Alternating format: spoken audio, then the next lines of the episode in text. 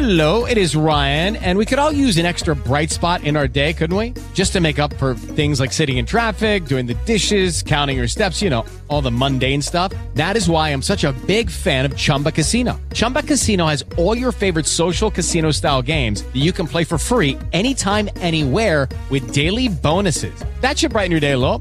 Actually, a lot. So sign up now at chumbacasino.com. That's chumbacasino.com. No purchase necessary. VGW Group. Void were prohibited by law. See terms and conditions. 18 plus. With Lucky Land slots, you can get lucky just about anywhere. Dearly beloved, we are gathered here today to. Has anyone seen the bride and groom? Sorry, sorry, we're here. We were getting lucky in the limo and we lost track of time. No, Lucky Land Casino, with cash prizes that add up quicker than a guest registry. In that case, I pronounce you lucky. Play for free at LuckyLandSlots.com. Daily bonuses are waiting. No purchase necessary. Void where prohibited by law. 18 plus. Terms and conditions apply. See website for details. Podcastbook.it presenta Lettori e spettatori con Ivan Scudieri. Ben ritrovati cari amici di podcastbook.it, io sono Ivan Scudieri e tra tutte quelle che sono le rubriche che in qualche modo vi, vi proponiamo, c'è quella legata al mondo dell'editoria, de, degli spettacoli, lettori e spettatori che fondamentalmente è quella che un po' preferisco perché mi dà la possibilità intanto di incontrare degli amici e poi anche di poter veicolare magari un messaggio e di aiutarli a diffondere un messaggio per, perché divulgare arte e cultura è sempre qualcosa di estremamente gratificante per me e credo anche per, per i miei interlocutori. Oggi è la volta di Letizia Vicidomini, ogni volta Letizia Vicidomini, che, che io conosco da, dal secolo scorso, si può dire. Cara Beh, Letizia, sì. come stai? Gioia mia, molto bene, sono contenta di essere in questo spazio che ha un titolo meraviglioso.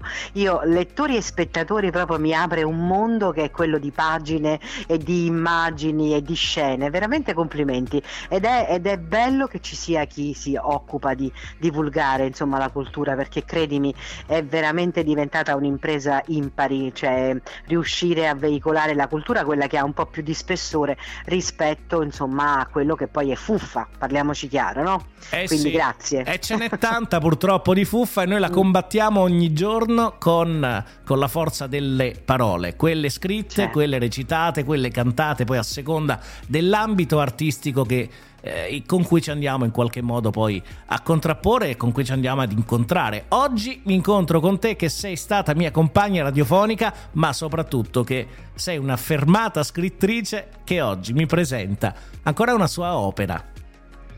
Eh sì, noi l'anno scorso ci siamo sentiti e mi hai portato fortuna per la ragazzina ragno. Ricordo che è stato veramente molto bello perché tra le altre cose hai provveduto veramente o- in diretta a, a pro- a procurarti la copia Sì. e, e questo è stato bello. Io ho fatto un bel percorso, addirittura la ragazzina è risultata vincitrice del premio Garfagnana in giallo e poco prima avevo vinto il, um, il premio Giallo Garda invece con Il segreto di Lazzaro, uscito um, un po' prima ancora. Ora invece si tratta di una nuova storia sempre eh, nell'ambito di una collana di Mursia, editore che eh, si chiama Giungla Gialla ed è una collana territoriale, come anche per la ragazzina, ognuno di noi, ognuno degli autori che fanno parte di questa collana si occupano di eh, raccontare un luogo, una città attraverso le pagine delle proprie storie. Quindi noi ambientiamo ognuno nella propria eh, zona di appartenenza oppure scelta. Nel mio caso io non sono napoletana, lo sai, sono saler- di Nocera Inferiore, no? Sì. provincia di Salerno, però Napoli è la mia città adottiva perché lavoro lì ormai da tantissimi anni e quindi per me è il- lo scenario per le mie storie. Questa si intitola Dammi la vita e il sottotitolo, perché a Mursia piacciono i sottotitoli per spiegare un po' di più, è ehm, eh, Partitura di sangue e note a Napoli. Perché? Perché la storia si svolge per gran parte nel Conservatorio di San Pietro a Maiella Dai. perché comunque sì, si parla molto di musica e infatti pensa, e questo è, è un fatto che ti piacerà sicuramente, che ad ogni personaggio io ho in qualche modo intrecciato un, un pezzo, un genere musicale, un- un- una canzone, per cui al- alla fine di questo libro c'è per gli intenditori una playlist che va legata alla storia. Ma che bello. Però la storia, la, la storia è nera, la storia è nera, si parla di una, di una mm, pianista, direttrice d'orchestra del conservatorio, che è una donna bellissima, che ha comunque ehm, un marito che è un maestro, insomma, mh, eh, come dire, rinomato, riconosciuto, un po' più grande di lei, eh, per cui la loro storia è un po' tiepida e, e quindi Marlena si chiama così, Marlena Vicky ha anche qualche relazione con eh, insomma persone, uomini più giovani. Mm. Nello stesso tempo ce n'è un'altra di storia parallela eh, che mh, unisce eh, diciamo come un fil rouge la storia all'altra che mh, attraverso il commissario Andrea Martino che è il mio chiamiamolo personaggio seriale, un commissario in pensione che si trova coinvolto e nella storia di Marlena perché ci sarà un omicidio, ci sarà eh, la morte di uno studente del, del conservatorio fino a qui ci posso arrivare e, e nella- in questa storia non storia cioè Andrea è al cimitero perché ha perso un figlio qualche anno prima un, un figlio molto giovane e mentre è lì vede una donna piangere su una tomba nuova e Dai. scopre che si tratta della tomba di una bimba e quindi lì lui cerca di approfondire per capire le modalità di questa morte strana e quindi si intrecciano queste due storie per tutto l'arco del, del romanzo e spero che insomma piaccia a chi mi leggerà voler viaggiare insieme a me. Allora, intanto ti dico ordine effettuato. Ma sei un tesoro, mamma mia, grazie. Allora, no, lo, lo- racconto a beneficio di coloro Sì. che poi ci ascolteranno. Allora, ci sono quelli che fanno le interviste dei libri per farsi mandare Sì. i libri.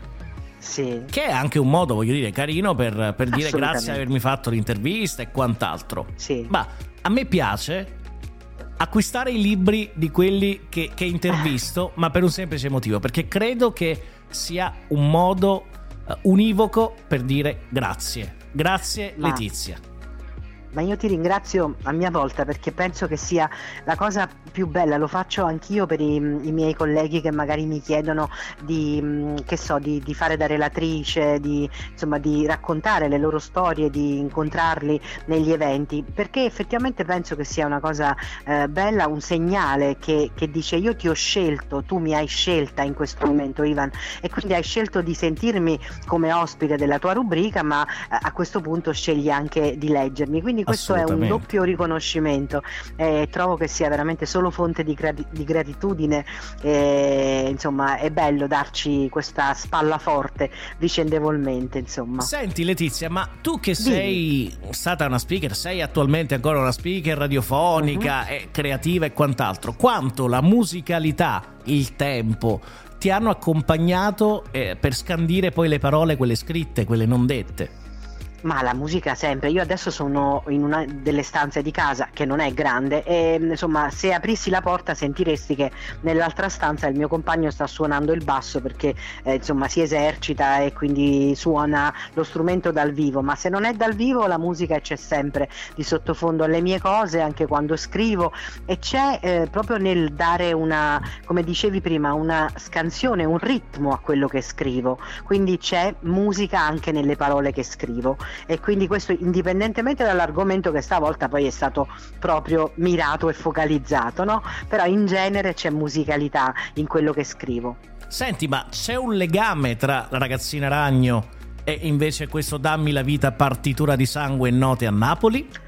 Guarda, l'unico legame è appunto la presenza del mio Andrea Martino, che è un, un personaggio venuto fuori in maniera assolutamente fortuita in uno dei miei primi romanzi, Nero diario di una ballerina, eh, un po' di anni fa, ed era eh, nelle ultime pagine di questo romanzo, solo che mh, immediatamente mi fece simpatia e fece simpatia alla gente che mi lesse, per cui eh, poi mh, da Notte in bianco, che è quello successivo, a- fino ad arrivare a Lei era nessuno e poi ancora il segreto di Lazzaro e così via. Lui c'è perché è un, un personaggio che io desidero mi accompagni nella scrittura e, e i lettori desiderano ritorni perché è un uomo buono, è un uomo che ci fa riconciliare in qualche modo con l'umanità di questa nostra società, eh, che ci fa pensare che ancora esistano persone capaci di provare empatia con gli altri, capaci di provare insomma ehm, una, un senso di misericordia per chi soffre e per chi sbaglia, perché bisogna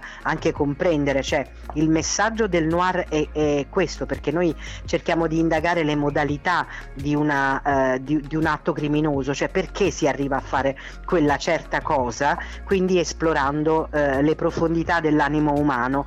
E Andrea Martino è uno di quelli che ama entrare nelle pieghe delle, delle, vite degli altri per comprendere, alle volte ci porta addirittura a pensare che eh, come dire, eh, quella certa cosa non sia giustificabile, ma magari sia comprensibile, pure se è un atto eh, diciamo efferato, è qualcosa di sbagliato da un punto di vista legale, è chiaro, però ci fa capire perché si è arrivati a quel punto. E allora secondo me questo rimane l'unico eh, appunto elemento in comune fra la ragazzina e Dammi la vita, ma anche con gli altri romanzi. Per il resto io cerco sempre di esplorare tematiche diverse, perché il, il romanzo nero è un romanzo sociale, tutto sommato, e quindi è un pretesto, è un modo per poter raccontare la nostra società, il nostro mondo, attraverso una storia di fiction.